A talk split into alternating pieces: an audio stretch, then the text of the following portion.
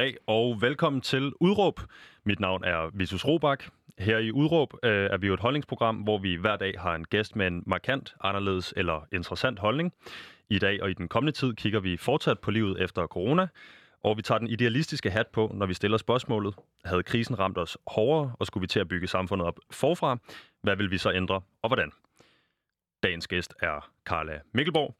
Carla er alt muligt kvinde. Hun er influencer, iværksætter, coach og skuespiller. Og Carla, jeg kender dig jo som søs i Far til fire filmene fra min barndom. Ja. Øh, velkommen til. Tak. Er der noget på dit tv, jeg mangler? Sikkert, men det er fint. Det er jeg fint. synes, det lyder fint. Øh, I dag skal vi jo snakke øh, arbejdsmarked, arbejdsliv, work-life balance. Skal vi øh, også snakke om, hvad vi har lært om os selv i en arbejdsmarked arbejdsmarkedskontekst under coronakrisen. Vi skal snakke lidt om mistrivsel på arbejdsmarkedet, og hvordan man forhåbentlig kan blive lykkelig og opfyldt, hvis man altså lod Carla stå for gentænkningen af systemet. Jeg glæder mig. Hvad med dig, Carla? Jeg glæder mig også. Fedt. Mhm. Øhm, inden vi sådan for alvor går i gang, Carla, hvordan ser dit ideelle arbejdsliv ud? Øhm, det er ved at vågne uden at sætte uret, men vågne af sig selv på en god idé, og så kunne forfølge den i dag. Sådan hver dag? Ja. Øhm, jamen, det er skønt. Vi skal...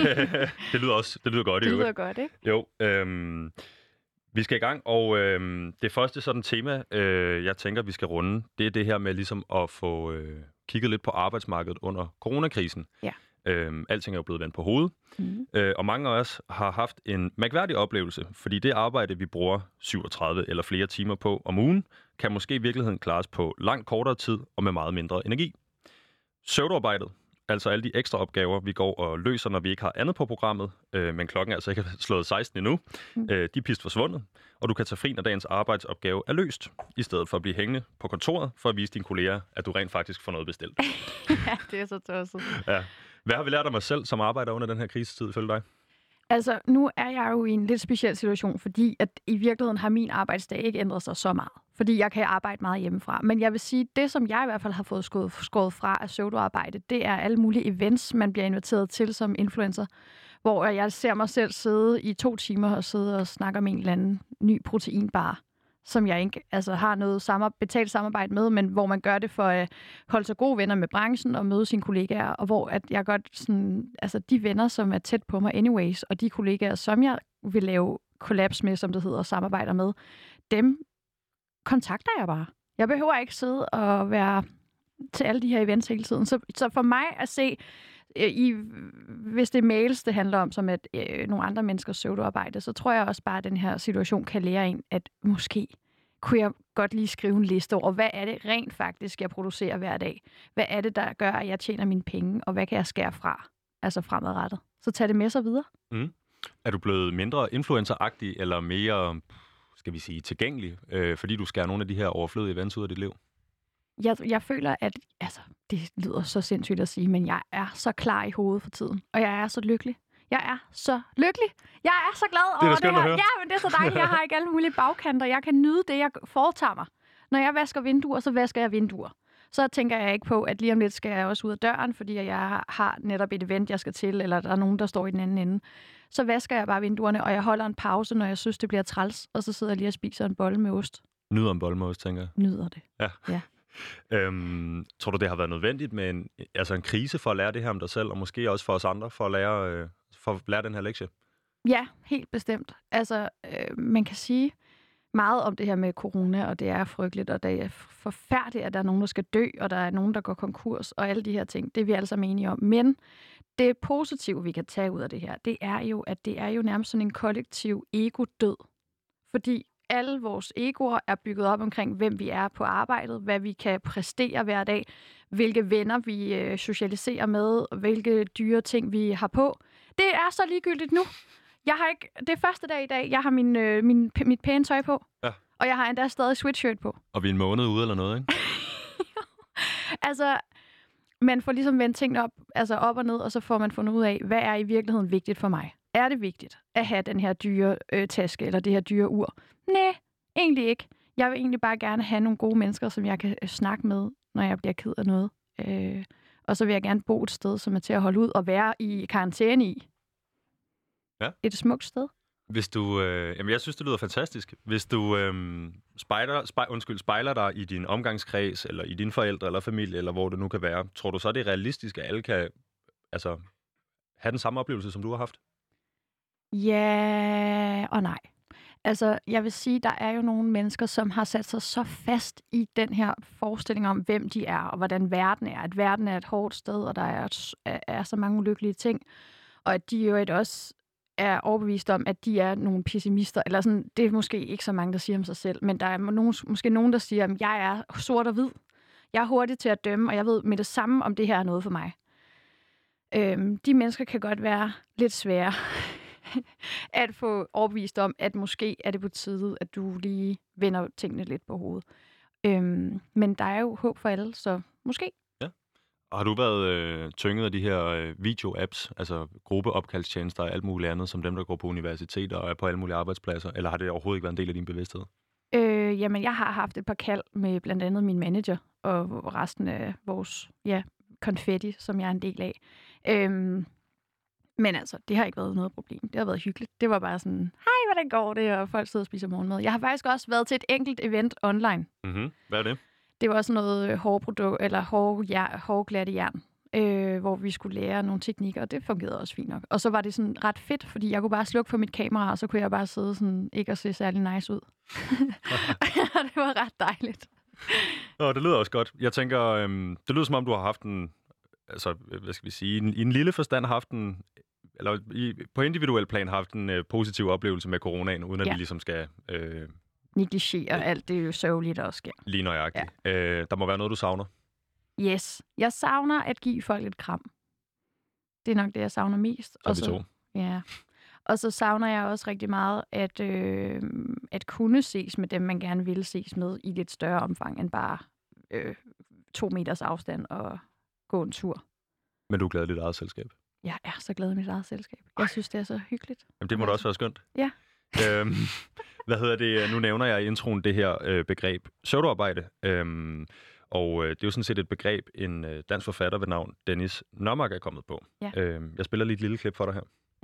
Begrebet pseudoarbejde, øh, det, det øh, dækker over arbejde, som øh, kan godt kan ligne rigtig arbejde, og man kan have meget, meget travlt med at udføre det, og se meget travlt ud, og, og bruge meget tid på det, men det fører ikke til noget. Øh, det har ikke nogen, det har ikke nogen værdi. Det er ikke, øh, det gør ikke verden anderledes. Det er ikke, når, når man har udført det, så sker der sådan set ikke noget. Der er ikke nogen, der reelt har fået anvendelse af det, eller kan bruge det til noget. Det bliver glemt, det bliver ignoreret, eller det bliver, og det er ligegyldigt man kan sige, søvnarbejde er jo et begreb, du har øh, arbejdet med, fordi du har skrevet bogen øh, af samme navn. Mm. Men hvordan er din tese om det her søvnarbejde blevet testet under den her krisetid?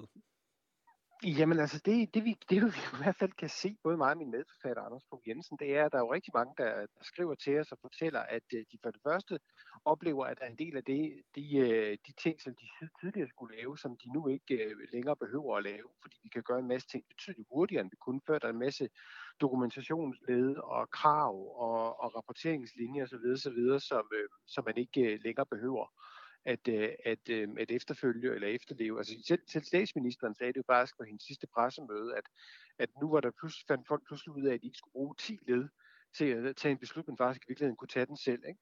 Så vi oplever i de her dage, at, at mange af de der besværliggjorte møder og forretningsgange og processer osv., som, som øh, folk ofte henviser til, når der skal ske noget, dem kan man sådan set sagtens fjerne og springe over, uden at det sker det helt store. Øh, og så er der masser af folk, der skriver til os, at de siger, at de er bare blevet sendt hjem, fordi det, de laver, har faktisk ikke nogen betydning.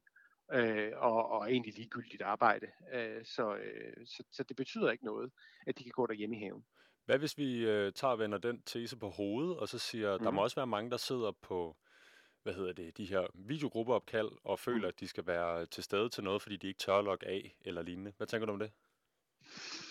Øh, jamen, altså man kan sige, mange, mange af de folk, der sidder der, kan jo også sidde derhjemme nu, øh, og, og kan man sige, lade lidt som om, at de er på arbejde. Ikke? Øh, altså, det, det er jo ikke, øh, altså, ja, de, de kan deltage i forskellige former for videokonferencer og så videre, så videre, og sidde og halvt sove. Altså det ved vi jo også, at folk gør.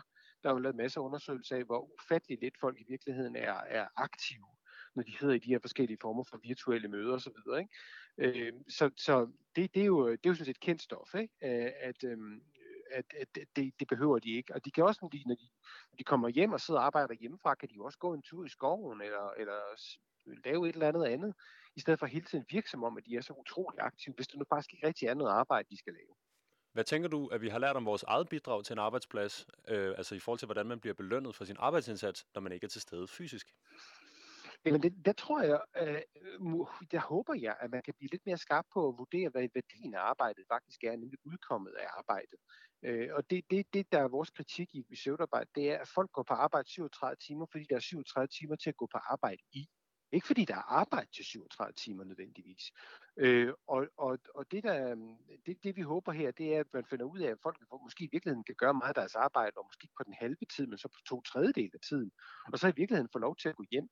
Vi lever jo under sådan nogle, øh, nogle mærkelige arbejdsvilkår, hvor, hvor det er den, arbejde, den tidsnorm, vi har bestemt os for, der afgør arbejdsindholdet, og ikke omvendt. Altså, når vi bestemmer os for, at vi skal være, gå hjem klokken 4, så finder vi pinedød et eller andet at rive i, indtil klokken den er 4. Og, og, det, er jo, og det, er jo, det, er jo, det er uheldigt. Det vi bør gøre nu, det er at kigge på, jamen fik vi faktisk nået at skabe det værdifulde arbejde, selvom vi sad hjemmefra og også passede to børn ved siden af, øh, uden, uden de større problemer. Fordi det er virkelig værdien af vores arbejde, vi skal vurderes på, og ikke hvor lang tid vi har været på arbejde. Helt sikkert. Hvis vi så kigger på værdien, øh, altså det er jo så værdien for den pågældende virksomhed, man arbejder for, eller den firma. Ja, ja, øh, ja organisation. Lige præcis. privat, ja. Hvad med, øh, hvad med værdien for det individuelle menneske? Øh, tror du, det er, er svært at finde værdi, når man ikke på den måde ligesom øh, kan vise andre mennesker, at man øh, laver noget, man måske ikke laver alligevel, ud fra din tese om søvdarbejdet? Kun hvis man ikke laver noget særligt. Altså hvis man har et job, hvor man godt ved et eller andet sted, at det man laver er stort set ubrugeligt, at det bliver sådan set aldrig anvendt til noget, man har det egentlig ikke, fordi man kan lide det, men fordi man skal betale øh, sit hus og sin bil, og sin børns vuggestue og børnehaver, eller hvad man nu, eller sin fritidsinteresser osv., man sådan set i virkeligheden synes, at det er egentlig relativt ligegyldigt, hvad man foretager sig, så er det her jo ikke nogen særlig sjov situation. Fordi der bliver det mere, mere tydeligt end nogensinde før, at ens, bid, ens bidrag på arbejdsmarkedet faktisk er, er meget, meget banalt.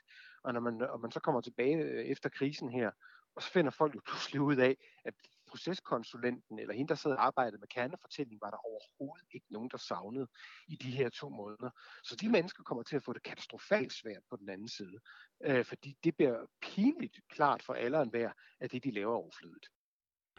Det var øh, Dennis Nørmark, øh, som jo er antropolog, kommentator, konsulent og forfatter blandt mange andre ting. Mm. Øh, også lidt en alt mulig mand. Ja. Øhm, det er Kreativ. Dennis, enormt kreativ, og jo selvstændig også. Ja. Øh, det Dennis siger her, er jo, at søvnarbejdet er blevet sat på prøve under coronakrisen, og at vi langt hen ad vejen har kunne klappe computerskærmen sammen, når mødet var slut, og så komme tilbage til Tiger King og puslespil. Ja. Øh, i, hvor stor, I hvor stor grad tror du, at vi kommer til at falde tilbage i gamle vaner, når krisen er slut? Åh oh, ja. Jeg tror som sagt, der er de her typer, der er sort-hvide, og som ikke er omstillingsparate. Øh, og som måske ikke helt har fundet ud af, hvad det her er for en, også for en gave.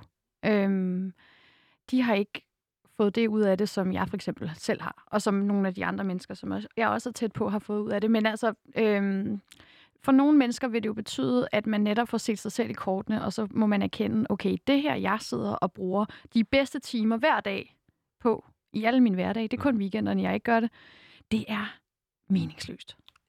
Så igen, det her, jeg sagde med den perfekte arbejdsdag. Prøv at bruge den her tid, hvor du er blevet hjemsendt, i stedet for bare at distrahere dig selv med et puslespil, det kan godt være, at man har brug for at starte ud med det, og bare lige give sig selv lov til at lege lidt igen.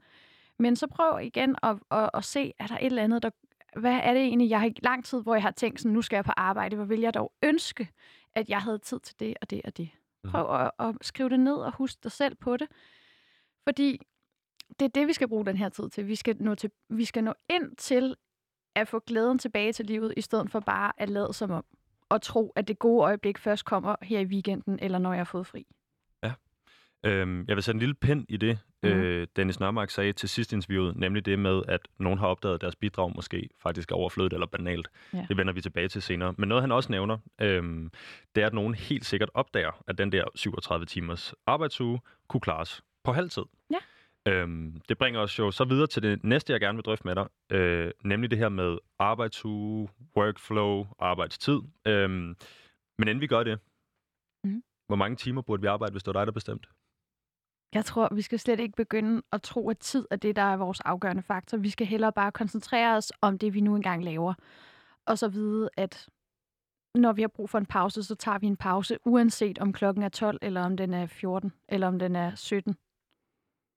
Og så arbejder vi videre, når vi er inspireret til det igen. Fordi så kommer vi til at skabe ud fra en eller anden begejstring og kærlighed, i stedet for netop sådan noget tjuskværk. Hvor man er sådan, nu skal jeg også sat med bare have skrevet den her artikel, eller hvad man nu arbejder med, ikke? Jo. Men sådan, nej, jeg har lige brug for at øh, tage en morgendukkert først, så inden jeg skal i gang med det. Ja, og så måske i virkeligheden tage det som en del af arbejdsdagen, den morgendukkert. Ja. Eller tage arbejdsdagen som en del af fritiden, ikke? Jeg ved, at det er noget, der booster min kreativitet, at få øh, fyldt mit eget bære op, inden jeg begynder at hælde ud i alle kopperne. Til sidst er jeg jo løbet tør. Jamen, nu lavede du egentlig øh, måske i virkeligheden en meget øh, smuk overgang til øh, det næste, vi jeg tænkte, vi skulle snakke om, som er det her med det, der på øh, sådan klassisk buzzword-vis Mm. hedder øh, work-life balance. Ah, hader det ord. Ja, og det får vi rigelig øh, tid til at snakke med. Til at starte med, hvorfor ja. havde du det ord? Fordi at vi skal holde op med at opdele os selv. Altså, jeg ved godt, at vi lever i en dualistisk verden, hvor der er godt og ondt, og der er, altså, vi, vi yin og yang, og alting er i virkeligheden i den her materialistiske verden, vi lever i, hvor alt er manifesteret. Der er det jo dualiteter. Men sandheden er, at inde i os, der er der en bevidsthed, der kan hele tiden vælge, hvad for et kærligt fokus vi vil have, i stedet for, at vi altid skal dømme tingene som værende godt og dårligt. Og det er jo bedre, vi bliver til at connecte med den her opmærksomhed, til bare at sige, tingene er, som de er. Jeg er ikke, øh, jeg er ikke følelsen, jeg er ikke tanken. Jeg kan godt distancere mig selv fra det. Virkeligheden er, som den er. Jeg er en bevidsthed, der faktisk er højere end det. Så jeg behøver ikke at blive pisseulykkelig over, at tingene er, som de er. Jeg kan godt bare gå igennem det. Og Ja. skabe noget nyt for mig selv. Ja. Hov, Det var Siri med, øh, med på landsdækkende. Øhm, sorry. Det skal du ikke tage dig øhm, man kan sige, tidligere, så har det været meget opdelt, det her med arbejde. Altså, de ældre i samfundet, det kunne være mine bedsteforældre, dine bedsteforældre. Ja. Øhm, de kan huske de her lange, meget stringente arbejdsdage. Du møder på arbejde, og så er du måske på arbejde i 8 eller 9 timer, og så går du hjem og laver noget aftensmad, og så har du et par timer øh, ud på aftenen med familien. De yngre af os, dem der øh, netop er kommet i arbejde, vi møder en meget mere fleksibel hverdag. Ja. Men det er så også en hverdag, der jo nogle gange kræver, at man sidder og skulle svare på mails hjemme i sofaen om aftenen, og måske i virkeligheden mister, hvad skal vi sige, begrebet om, hvad der er arbejde og hvad der er fritid. Mm. Nu øh, prøver vi jo her i programmet ligesom at sige, i dag er det dig, hvordan, hvordan vi ligesom skulle gentænke øh, systemet øh, på dine præmisser. Ja. Øhm, du var lidt inde på det før, men hvor ligger den her rigtige balance? Ja, den ligger jo nok meget individuelt, men, men jeg synes, det er så interessant, det han snakker om, hvad var det, han hed? Øh, Dennis Nørmark. Dennis, yes. Øh, med det her pseudoarbejde, at man kan måske godt gøre sig selv den tjeneste at skrive en liste, hvor man skriver, de her ting bruger jeg en masse tid på øh, hver dag. Hvilke af de her ting fører til noget, som jeg er tilfreds med? Og det er jo ikke kun penge. Altså, det kan også bare være glæde. Men hvad er det, der er, gør mig begejstret?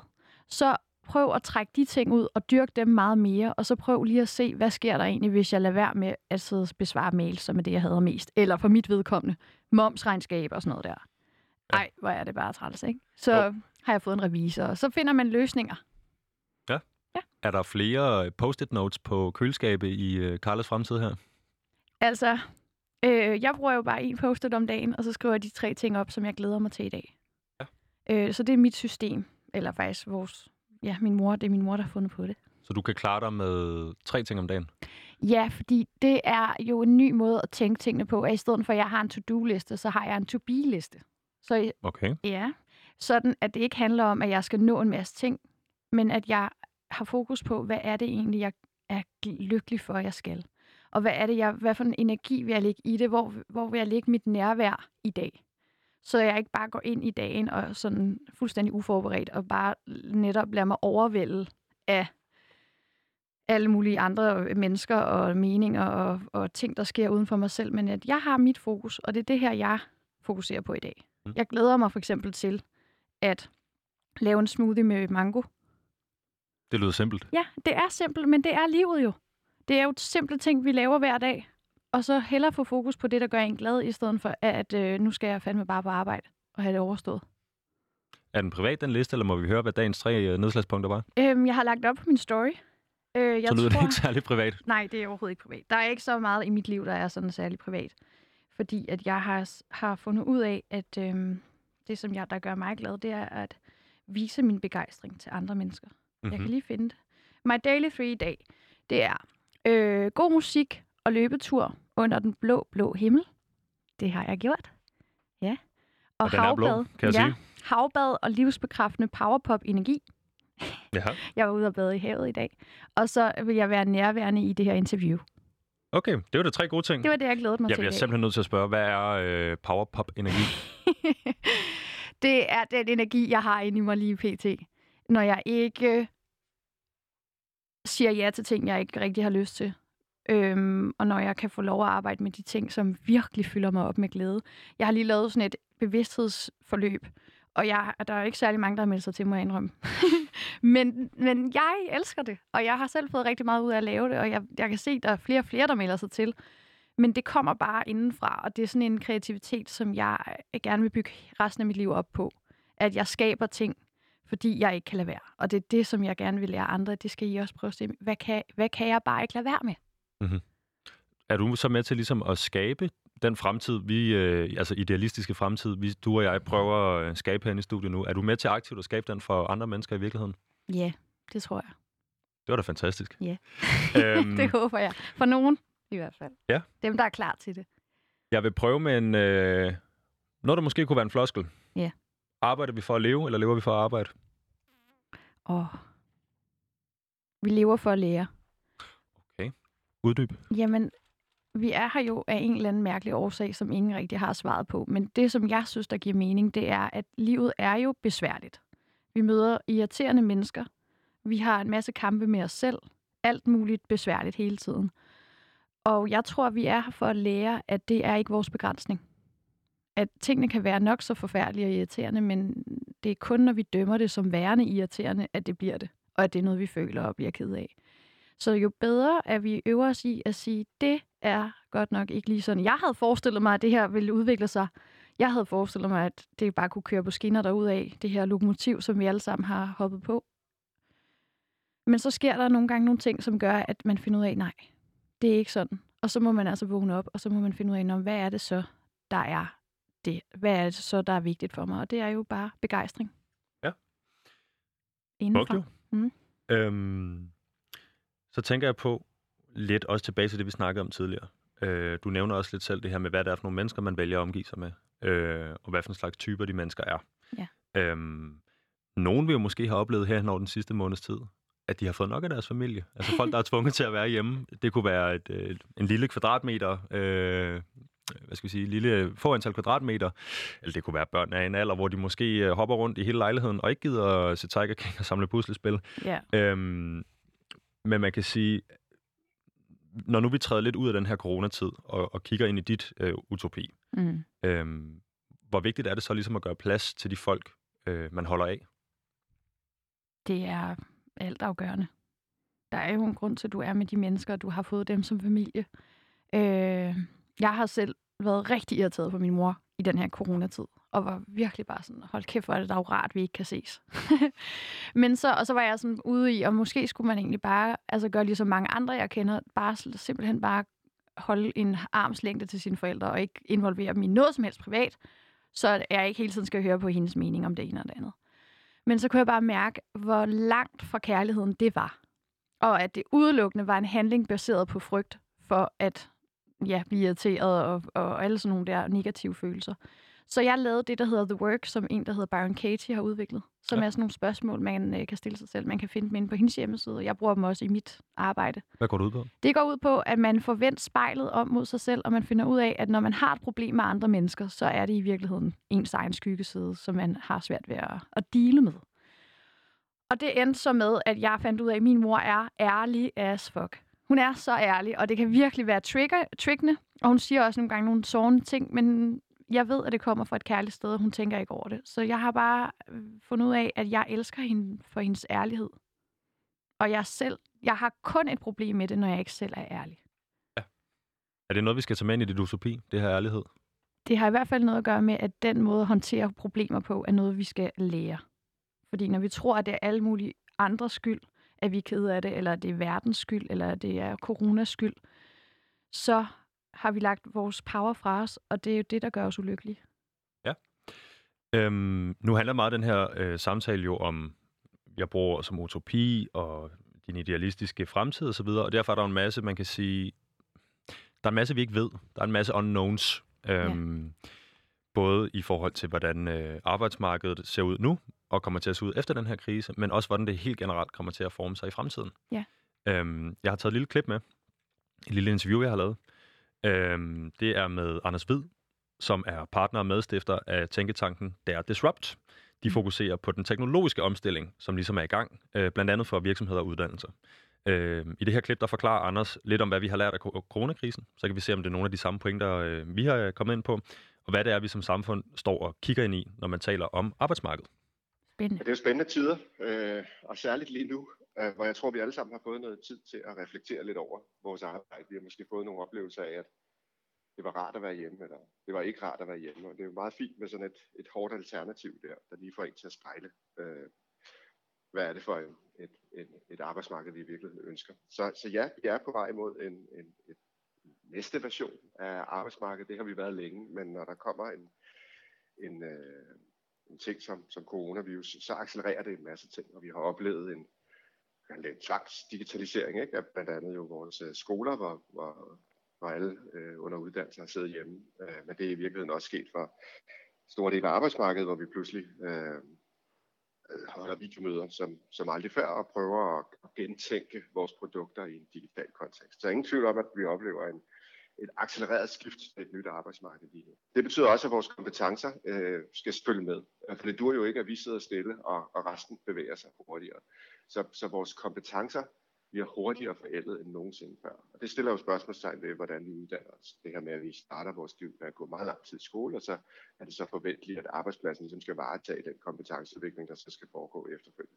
Det er der ingen virksomhed, der kan længere. Og derfor er vi nødt til som individer at tage et helt andet ansvar omkring vores kompetencer og sikre, at vi bliver ved med at være relevante for arbejdsmarkedet. Ja, og jeg tænker, man kan jo godt male det rimelig hårdt op og så sige produktion mod innovation. Altså hvad kan man sige, hvad er det danskerne lever af om 20 år?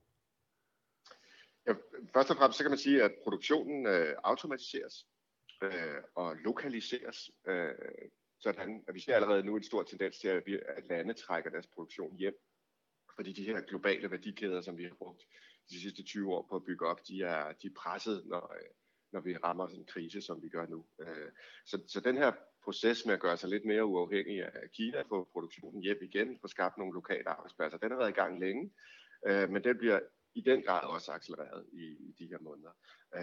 Så, så produktionen bliver lokal, men også lokal, fordi den kan automatiseres. Altså den bliver i høj grad robotificeret.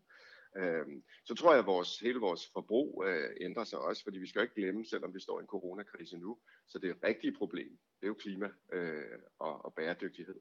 Så hele vores forbrug kommer også til at ændre sig. Så jeg tror ikke særlig meget på produktion. Det er ikke der fremtidens job ligger. De ligger et andet sted. De ligger i service.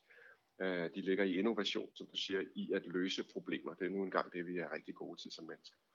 Så det er der, vi skal søge hen imod for så kan man sige, at på nuværende tidspunkt er samfundet jo skruet sammen på den måde, at der er stadigvæk en del folk i produktionsjobs, også i Norden. Øh, det er selvfølgelig aftalen ja. i forhold til, hvad det har været tidligere. Men hvis jeg nu prøver at sætte mig i øh, et menneskested, et menneske, der har arbejdet på fabrik eller i andre øh, producentroller, som så lige pludselig mister sit arbejde til en robot. Øhm, hvad tænker du, altså, hvad betyder det her for menneskets, altså det individuelle menneskets trivsel fremadrettet på arbejdsmarkedet? Ja, men først lige for at gå en lille smule tilbage på dit spørgsmål, så tror jeg, at der er meget, meget få job, der bliver 100% automatiseret. Altså i virkeligheden skal vi, i stedet for at tale om automatisering af jobs, så er det meget mere relevant at tale om automatisering af opgaver. Altså det, som teknologien i nogle tilfælde gør, er selvfølgelig, at den fuldstændig fjerner behovet øh, for en medarbejder. Men i langt fleste tilfælde, så vil den augmentere medarbejderne. Altså det vil forlænge øh, medarbejderen, give os nogle nye værktøjer, nogle nye redskaber at, øh, at arbejde med. Det betyder, at vi skal opgraderes, og vi skal være klar til at flytte med de muligheder, teknologien giver os. Men hvis vi er det, så er, er det ikke øh, arbejdsløshed. Der, det, det er ikke det, der bliver problemet, det er kompetenceudviklingen, der er udfordringen, øh, og som vi skal arbejde med. Der er der en kæmpe risiko for, at vi i, i den hastighed, der sker med, får skabt øh, det, man kalder digital divide, altså en, et, en, en, en kløft mellem dem, som forstår og er med i digitaliseringen, og dem, som ikke gør. Øh, dem, som ligesom aldrig rigtig fik lært at bruge teknologi. Øh, og der kan man ikke bare tale om, at vi har en ny generation, der kommer ud, og de digitale fødte, og de skal nok øh, klare det hele. Fordi det er det nuværende arbejdsmarked, det her rammer. Så alle os, der er i arbejde, skal kompetenceudvikle sig og forstå digitalisering, for ikke at, blive koblet af, som siger. Og, og bliver man koblet af, så er det ikke rart. Men, men, men jeg vil sige i forhold til, det, så til dit spørgsmål, hvad er det for en fremtid, vi kigger på som mennesker, hvad gør det for individet? Så synes jeg også, at vi skylder os selv i den situation, vi står i i dag, at stoppe lidt op og sige, var det gamle, fungerede det virkelig godt? Altså var vi rigtig glade i det arbejdsmarked, vi, vi havde for indtil for en måned siden. Altså, vi, vi har en stressepidemi, vi har, altså, vi har mange ting, mange signaler i vores nuværende arbejdsmarked, som ikke er særlig gode.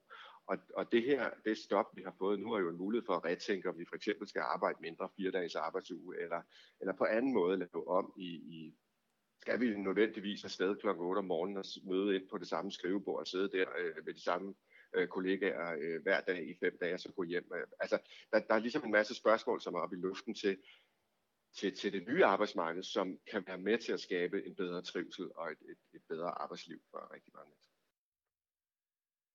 Carla. Det Anders siger her, øh, til at starte med i hvert fald, er, at fremtiden er digitaliseret. Ja. Hvordan passer det med dine visioner? Er digitaliseret nødvendigvis bedre? Ja, altså, det gør jo, at man ikke, der er ikke så mange, der skal have sådan nogle meget monotome, lidt kedelige jobs. Øhm, og når han siger service og, øh, og innovation bliver det nye, så er det jo bare øh, ret fedt, fordi så kan det være, at der er flere, der kan få lov til at være kreative i deres job, i stedet for at de bare skal gøre det, de altid har gjort. Hvad har det betydet for dig, at øh, du er kommet op i en generation, eller vokset op, hedder det på dansk, i en generation med mm. så meget digitalisering? Altså for mig, jeg var faktisk virkelig slow i starten, jeg gad ikke bruge computer, da jeg skrev min 9. klasse eksamen. Den skrev jeg i hånden. I øvrigt, hvor jeg havde klistret fire stykker af fire sammen. Så det var et kæmpe stort stykke, og så havde jeg skrevet det rundt i sådan en cirkel, som sådan en sneglehus. Så det var min måde at skrive en stil på. Ja. øhm, men i hvert fald, jeg gad ikke at skrive på computer, men så fandt jeg ud af, at det er et fedt værktøj til at kunne udtrykke sig med. Og så lærte jeg jo alt muligt. Nu kan jeg næsten det hele, føler jeg. Jeg kan lave video og lyd og alt sådan nogle ting. Og det, det er jo et værktøj. Så man skal jo bruge det til at skabe noget fedt med, i stedet for bare at bruge det som ja, sådan noget det der søvdearbejde, ikke? Og svare mails. Ja. Uh, han nævner også, at vi ikke skal regne med, at der bliver fuldstændig automati- uh, automatisation, mm. uh, men at det måske i højere grad bliver automatisering af nogle opgaver. Altså nogle, nogle ting kan automatiseres, ja. noget kan være behjælpeligt. Og så kommer jeg jo til at forestille mig et enkelt menneske i en stor fabrikshal, um, med en cyborgarm måske, der ligesom kan løfte 500 kilo, Øh, et eller andet. Er det en utopi eller en dystopi for dig? Jeg tror ikke, det kommer til at foregå helt sådan. Altså, jeg tror, det bliver sådan noget med, at man måske har nogen, nogen til at være innovativ og finde på nye smarte ting. Og så er man stadig i et team, hvor man sparer og mm, hører hinandens øh, idéer og laver brainstorms og sådan noget. Og så bruger man øh, computer til at øh, 3D-printe nogle ting. Jeg tror, at 3D-print bliver det helt store. Og vi kommer til at printe også måske organer, hvis man mangler en lever eller et eller andet. Så jeg tror, at øh, der, videnskaben skal vi ikke være bange for. Vi skal bare sørge for, at vi selv har styr på vores prioriteter. Så vi ikke bare udnytter det og får printet en lever eller en lunge, og så bare ryger, der ryger løs, ikke? jo. ja. øhm, til sidst interviewet så påpeger Anders jo også, at vi måske ikke burde være sådan helt glade og tilfredse med det arbejdsmarked, vi forlod inden krisen. Ja. Coronakrisen altså. Han snakker om øh, stressepidemi og så videre. Øh, det leder os, man kan sige, videre til næste emne, men øh, inden jeg præsenterer det, så tænkte jeg, øh, var din oplevelse af folk omkring dig var stresset inden coronakrisen, øh, eller du og jeg måske for unge til virkeligheden at have oplevet tiden inden coronakrisen? Nej, altså, jeg er 31. det er ganske Jeg synes godt, jeg har oplevet stress, og selv også været meget mere stresset. Øh, det er også derfor, jeg er glad nu fordi jeg ikke er så stresset længere. Altså, jeg troede jo ligesom, at alle de her pseudoopgaver, alle de her events, var pisse vigtige. Men nu har jeg bare fundet ud af, det der er vigtigt, det er, at jeg gør de ting, som fylder mig op. At jeg producerer noget, som jeg synes giver mening, uanset om der er øh, særlig mange, der køber det. Og det kan, tror jeg bare på, at der kommer, fordi det er, ikke, det er jo nogle gange, skal man jo lige i gang. Så altså, jeg startede jo også for mange år siden med, da jeg var skuespiller, så tænkte jeg, ej, nu gider jeg ikke være det mere. Så øhm, fandt jeg på, at jeg vil gerne sidde og klippe klister op i sommerhuset. Mm-hmm. Og så tænkte jeg, åh, oh, hvor kunne det være fedt, hvis man kunne leve af det. Og så grinede jeg af tanken og tænkte, det kan man jo ikke leve af. Men det er jo det, jeg gør nu. Jeg klipper klister jo, jeg laver videoer, og jeg bruger billeder til at fortælle historier med. Så man skal holde op med at klippe sine vinger, inden man overhovedet er kommet i gang. Og så skal man tillade sig selv at gøre nogle af de ting, man sukker efter. Og vide, at det kan godt også blive en økonomisk øh, ja, gevinst. Nå, vi er øh, lidt over halvvejs, og for dem, der måske lige er tunet ind på kanalen og ikke fik starten med, så lytter du til Udråb. Det er programmet, hvor vi inviterer en gæst med en markant, interessant, eller i dagens tilfælde jo rimelig passioneret holdning øh, Ja. i studiet. Ja. Øhm, I dag er gæsten, som vi nævnte tidligere, Carla Mikkelborg. Du kender hende måske som søs fra Far til 4, eller fra hendes virke som coach og iværksætter, eller måske er du en af de 10 millioner views, hun har samlet på sin YouTube-kanal. Øhm, dagens emne er arbejdsliv, og vi har allerede snakket om, øh, hvad vi har lært om os selv i en corona-kontekst, og vi har snakket om work-life balance. Øhm, vi har også snakket lidt ind i dit privatliv. Vi er Mm. glade for, at du vil dele. Øhm, nu skal vi videre i teksten, og vi skal snakke lidt om mistrivsel, øh, før vi runder af med at tage en snak om øh, noget, du er rigtig god til. Lykke og opfyldelse. øhm, det, jeg vil snakke lidt om her, det er jo det her med øh, mistrivsel på arbejdsmarkedet. Øh, ifølge en undersøgelse foretaget af Teilkamp og Co., så hænger mistrivsel på arbejdspladserne ofte sammen med dårlig ledelse og for meget fravær. Dem, der har højt fravær, peger på lederne og på mangel på mening i deres øh, arbejdsrelation. Ja. I en anden undersøgelse, som er foretaget af Dansk Magisterforenings store arbejdsundersøgelse, ser vi, at blandt de unge er 4 ud af 10, altså 40 procent, der har færdiguddannet sig inden for de sidste 5 år, stresset på deres nye job, og i øvrigt stresset i jagten på deres første øh, job. Hvis vi gentænker systemet, Carla, Mm. ud fra dine visioner, er der så plads til mistrivsel i så høj en grad? Nej, det vil sgu da gerne ikke være. Altså, men jeg har også været i nogle jobs, der var fuldstændig dreadful. Øh, så jeg, det er jo ikke... Man skal jo bare lære, hvad man så ikke vil. Altså, jeg tror, man kommer i de her dumme situationer, fordi at man skal finde ud af, Nå, det var ikke fedt. Hvad vil jeg så gerne? Hvordan vil jeg hellere have, at mit liv skal være bundet sammen? Og jeg var jo for eksempel i praktik i LA på et reklamebureau, og det var dreadful. Det var bare, altså, kill me. Jeg skulle bare sidde og finde uh, pull images til at lave sådan nogle bits, altså sådan nogle, Uh, sådan nogle ja, det er den her øh, reklame, vi har tænkt os at lave. Så skulle jeg sidde og finde billederne, der kunne visualisere det. Sådan fra klokken 9 til 6 om aftenen. Okay, det lyder som amerikansk arbejdssted. Åh, det var så frygteligt. Og så oveni det var min chef helt vildt øh, sexy kane og det var bare, ej. Men til sidst, så fik jeg jo nok, og så mødte jeg en fyr på cykel, som sagde, hey, øh, hvorfor cykler du altid den der vej? Og så sagde jeg, "Jamen, jeg cykler altid den der fede vej, fordi så kan jeg hilse på folk nede på Abbot Kinney. Og "Hvor- hvorfor cykler Vi mødtes nemlig altid sådan på vejen, senere på vejen. Og så gik det op for ham, at man kunne cykle den der helt vildt hyggelige vej, i stedet for at han cyklede nærmest på motorvejen. Og så fik kom vi til at snakke om det, og så sagde han, ej, jeg kan godt lide den måde, du tænker på. Hvad, hvad laver du? Og så sagde han, jeg er på vej til at sige op på mit job. Og så sagde han, okay, hvad laver du? Så, og så viste det sig, at han kendte en, der jeg kunne arbejde for, som lige havde åbnet noget fedt nede i Venice Beach, hvor jeg boede. Og så startede jeg der, fik nøglen første dag, og en anden dag havde jeg øh, møde med HBO og skulle lave social media content for dem. Hold op. Og det er sådan nogle mirakler, der sker, når vi er nærværende i nuet.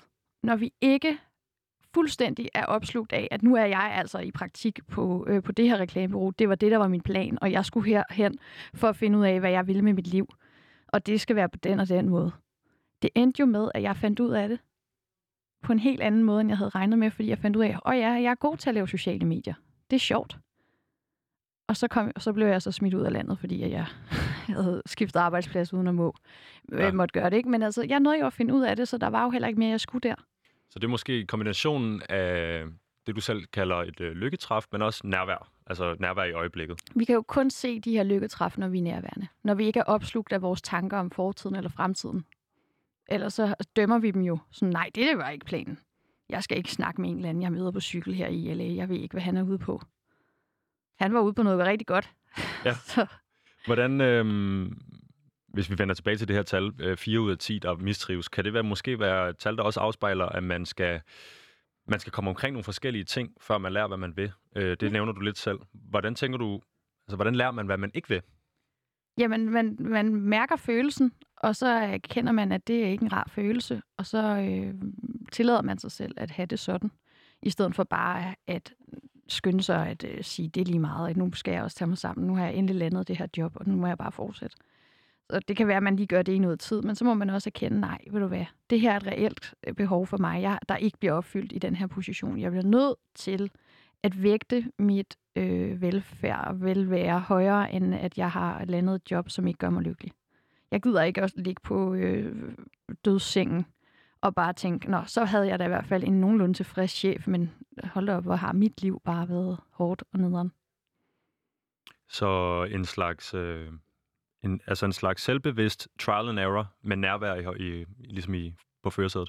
Ja, og så lad være med at tro, at livet skal bare hele tiden være sjov og ballade og en dans på roser. Altså livet, vi lærer jo først noget, når det er hårdt. Men så lad være med, altså så mærker det hårdt, men så lad være med at dømme det yderligere end det, og så prøv bare at være i det, og så find en løsning ud fra en accept, i stedet for at bare kæmpe imod. Fordi så bliver livet bare hårdt.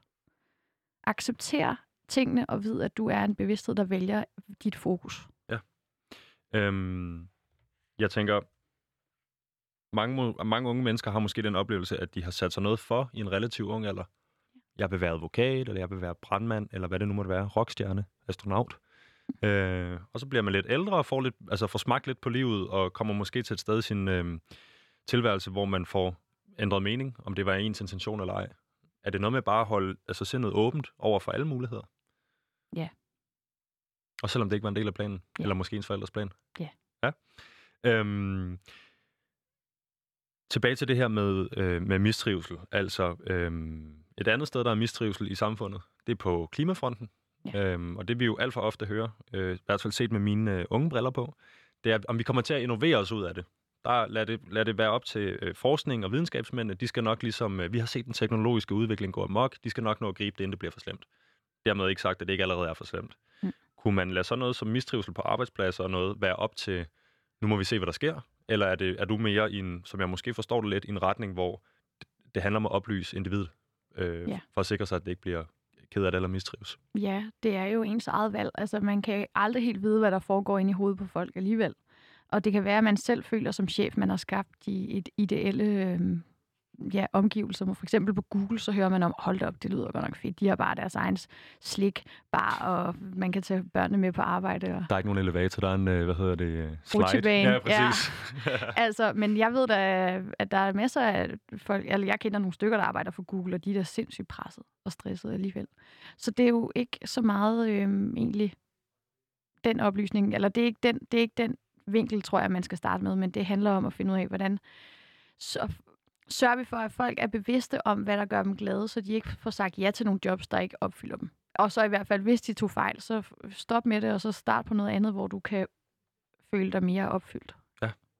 Øhm, jeg tænker jo, meget af det, vi også snakker om nu her, det er det her med at lade kreativiteten, og vi har altså alle de her, øh, noget der kunne minde lidt om nogle buzzwords, men som du får sat nogle ord på, og måske gøre mere håndgribelige, i hvert fald for mig. Det er godt. Øhm, tror, du, tror du, vi alle sammen kan deltage i den slags samfund? Er der plads til os alle sammen? Er vi alle sammen øh, frie, kreative sjæle, der skal forløses, eller er der nogen, der bare skal have lov at lave noget manuelt arbejde? Der er der sikkert nogen, der skal have lov til at lave manuelt arbejde, manuelt arbejde, hvis det er det, der gør dem glade. Altså, jeg kan godt nogle gange lide at vaske op, fordi så føles det rart med sådan varmt vand på hænderne, og man kan stå lige og drift away. Og hvis man kan få det hen i sit arbejde, så er det jo skønt. Så er det jo nærmest en meditation. Men hvis man ikke er sådan en, så tror jeg på, altså hvis man kun står og tænker på, nu skal jeg altså bare snart er fri, så jeg kan komme hjem og have det hyggeligt, så er det jo, at du, at du har noget mere i dig, som du godt er klar over, at du ikke får brugt i, den her, i det her arbejde. Og så skal man igen have noget selvindsigt, og så lige mærke efter og sige, okay, hvad kunne jeg så egentlig godt tænke mig? Hvad kunne være sjovt? Og så gå i den retning. Du behøver ikke sige op fra, fra den indsigt, du får til... Altså, du behøver ikke stå ude uden arbejde eller indkomst. Det er heller ikke sjovt. Men tag et lille skridt hver dag i den rigtige retning. Undersøg dine muligheder. Og så en god ting er at skrive tingene ned. Fordi vi har over hvad er det, 70.000 tanker om dagen. Hold. Og der er kun 3% af dem, der er nye. Så når vi endelig får en ny tanke, så ned med den. Fordi ellers så er det altså svært at få handlet på den, når der er så mange andre forstyrrelser hele tiden. Ja. Og når vi skriver ned, så er vi allerede i gang med at manifestere. Så er det ude i virkeligheden. Så det er så effektivt, hvis vi skal lave om på nogle vaner og skrive det ned. Og endda også få sat billeder på, så vi får følelsen med og kan mærke det, i stedet for at vi tror, at det er først, når jeg når derhen, jeg kan være glad. Hvis du kigger på billeder, får du en følelse, følelse øjeblikkeligt, og det er den, vi skal have ind i momentum. Vi øh, skal jo stadigvæk have bygget øh, motorveje og alt muligt andet. Mm. Hvem skal lave det kedelige arbejde? Det skal dem, der synes, at det ikke er kedeligt. Hvis der findes nogle af dem. Eller også skal man netop få en robot, robot til at lave det, hvis alle siger, at det har jeg ikke lyst til. Så er der måske en eller anden innovativ en, der tænker, jeg kunne godt tænke mig at lave en robot, der kan gøre det. Som øh, en slags nedtakt til det, vi lige har snakket om, og samtidig som en slags optakt til det, vi skal snakke om, nemlig det her, jeg ved, du er rigtig stærk til, som jeg også gerne vil nå at gøre noget tid til, inden vi er færdige for i dag. Ja. Lykke og følelse af opfyldelse i en arbejdskontekst. Så har jeg taget min øh, sabbatårs hero med. Robert Nielsen, også kendt som Dovne Robert. Prøv at høre, hvad han har at sige her. Som menneske står jeg i et valg nede på jobcenteret. Vil du tage det her lortejob som visevært af McDonald's til 100 kroner i timen, eller vil du fortsat være på kontanthjælp? Så jeg, ja, okay, det job det er så dårligt, og så ringe, at så vil jeg hellere fortsat være på kontanthjælp. Så må samfundet kraftet med komme med et tilbud, der modsvarer de evner og de kræfter, jeg har. Altså, så vil jeg gerne lægge en indsats. Så vil jeg gerne mm. lægge en indsats, siger Robert Nielsen. Vi kender ham jo som øh, Dovne Robert. Øh, Robert Nielsen, eksemplificeringen af øh, den her øh, mennesketype i det danske samfund, kontanthjælpsmodtageren, der egentlig synes, at livet på kontanthjælp er meget fint, og det kan godt løbe rundt. Og som han siger, så må staten finde noget til mig, der er opfyldende. Mm. Øhm, hvem er det, der skal sørge for, altså hvem er det, hvor, hvor skal det her opfyldelse komme fra? Jeg tænker ikke alle sammen, vi selv har midlerne, eller måske øh, har haft forældre med midler til at sikre den her fordring af, af, af en følelse af opfyldelse for os. Nej, jeg tror ikke, det har... Ja, altså, man kan sige, jeg er jo rigtig heldig, fordi jeg voksede op med en mor, der har lært mig alle de her øh, tanker. Øh, eller ikke tanker, men alt det her om, om nærvær og nuet, øh, har været en del af min opvækst, så det sådan, ligger meget naturligt for mig. Men hvis man ikke øh, har, har det, så er det jo ens egen opgave at få fundet den her viden. Og der skal man jo lige have lidt et skub i den rigtige retning og noget hjælp. Skal man købe dine produkter? Ja, det synes jeg. Øh, Ej, altså, mm, det kan man få på mange måder. Men på YouTube, der er Eckhart Tolle øh, fantastisk. Ham vil jeg begynde at kigge lidt på, hvis jeg var ham. Ja, det er ham, der også har skrevet The Way of the Superior Man. Det ved jeg faktisk ikke. Jeg kan ved, at han kan har være, skrevet forfattere. Kraft. Nuets kraft, ja. Det er Yes. sådan der. Ja. Øhm, men Power altså, of Now, ja. Power of Undskyld, Now. jeg Ja, ja, ja, det er så i orden. Det er jo, øh, det kan jo måske hjælpe ham. Men det, der jo er sket for den her mand, det er, at han, han har givet lidt op. Og så tror han, at det er nogle andre, der skal komme og redde ham. Og det kender vi jo mange af os fra vores privatliv med. Vi tror, der skal komme en en kæreste og redde os. Jeg er ulykkelig, jeg er single. Der skal komme en og, være, og gøre mit lav. Der skal komme, Aladdin skal komme og tage mig op på det flyvende tæppe, og så skal vi bare ud og se verden, og det bliver bare så fedt. Men indtil videre, så sidder jeg bare hjemme og er ked af det. Det er der bare ikke noget, det er der bare ikke noget fed energi i, og der kommer ikke en eller anden og redder dig. Du bliver simpelthen nødt til at nå bunden. For det, for det meste skal vi helt ned og nå bunden, for at vi kan pushe os selv op, og så ligesom få sat fod i, og så sige, nej, nu, fandme, nu har jeg lidt længe nok. Nu vil jeg altså gøre noget andet. Mm. Nu vil jeg gøre et eller andet, jeg synes er sjovt. Og det er jo det, der skal til. Så måske har han ikke ramt bunden endnu, fordi han netop bare kan ligge på den der hvilepude med, øhm, ja, med at få de her penge fra, fra staten. Øhm, man kan sige, hvis nu man har gang i noget, hvor man tænker, det går sgu da meget godt for mig, og jeg, øh, jamen, jeg er født i Danmark i, på det rigtige tidspunkt, og jeg har haft adgang til uddannelse og kammerater og familie og alt muligt andet, og øhm, jeg kan ikke lige se en øh, nedtur på vej, altså i, Mhm. mm-hmm. i, i mine kort. Øh, skal man så sigte efter nedturen for at kunne komme op igen? Nej. Man skal nok bare vide, at fordi livet jo er uforudsigeligt, så kommer der helt sikkert et eller andet, der kan irritere en. Eller gøre en ked af det. Og så man behøver nok ikke at søge det. Bare lige nyd, at nu går det sgu meget godt. Sådan i forhold til arbejdstid, Mm. og øh, ønsker mig at lave noget, der er opfyldende. Minder dig og Dagne Robert så måske lidt om hinanden? ja, men på, på sin vis. Men man kan sige, at jeg har ligesom knækket nøden til at ikke tro, at der skal komme nogen og redde mig. Men at jeg må skabe mit, mit eget. Øh, men man kan sige, hele det der med, at jeg gider ikke at bruge mit liv på noget, som ikke øh, opfylder mig. Der er vi ens. Men hans approach, den er, den er et sted, jeg var, da jeg var i starten af 20'erne, hvor jeg ikke skulle være skuespiller længere, og var virkelig ulykkelig og tænkte, at det hele var meningsløst. Og det, jeg havde troet, at jeg skulle være skuespiller, og hvad fanden skal jeg nu? Jeg kan jo ikke andet. Men så fandt jeg ud af, efter coaching hos min geniale mor, at mine kerneværdier er kreativitet, begejstring og ærlighed. Ja. Og det har ikke en skid med skuespil at gøre. Ikke for mig i hvert fald. Nej. Så jeg kunne godt finde en anden vej. Vi er jo i øh, gang med ligesom at bygge Karla Mikkelborgs idealistiske arbejdslivsfremtid.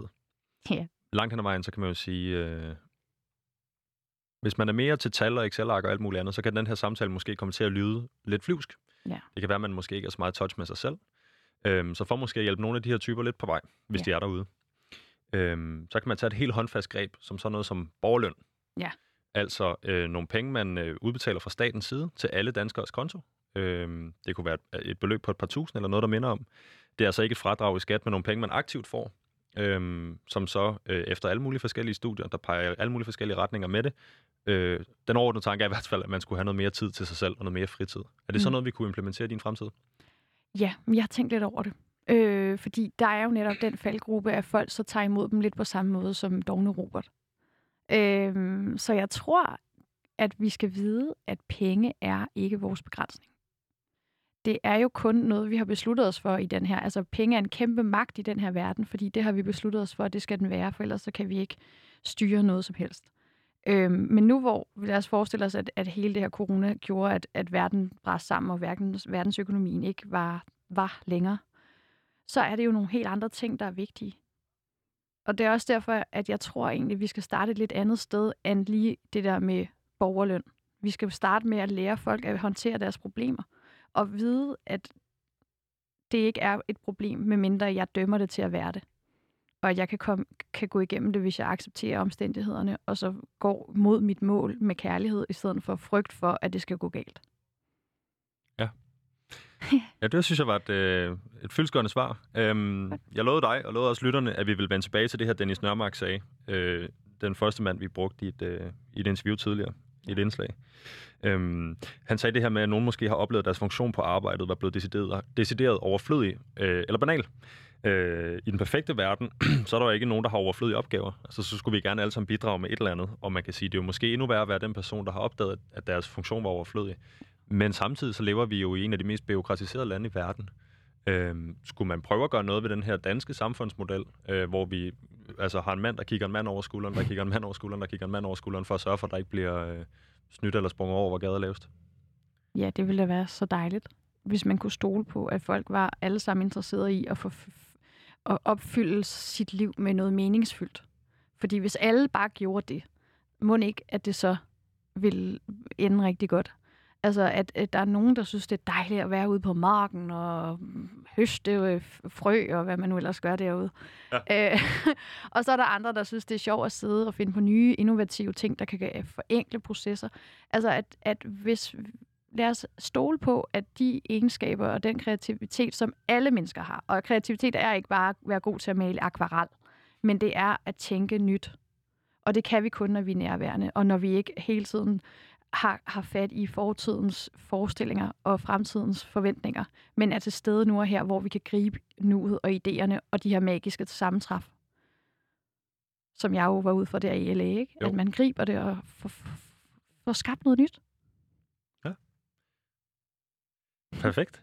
Ja. Øhm, til sidst her, nu har vi snakket øst og vest om arbejdsmarkedet, arbejdsliv, vi fik lige snakket lidt om borgerløn og alt muligt andet. Men hvis jeg sådan, øh, ikke i alt for lange træk, og med far for, at du måske gentager dig selv en lille smule, kan få dig til ligesom at sige, hvad er det for tre piller, vi skal bygge din, øh, dit utopi på, og din vision på? Hvad er de tre vigtigste ting, vi skal tage med videre fra det, vi har hørt i dag? Først skal vi være opmærksom på, når vi får trælse følelser. Dem skal vi have lov til at mærke. Og de, dem skal vi lyse på med vores opmærksomhed, for det, der sker, når vi lyser på dem, det er, at de opløser sig selv. Man er jo ikke sur for evigt, eller ked af det for evigt. Det går væk. Men hvis vi tror, vi skal pakke følelserne væk, så bliver vi endnu mere ked af det, og så kommer problemet tilbage med fornyet styrke, fordi vi skal vågne op. Det er så andet trin.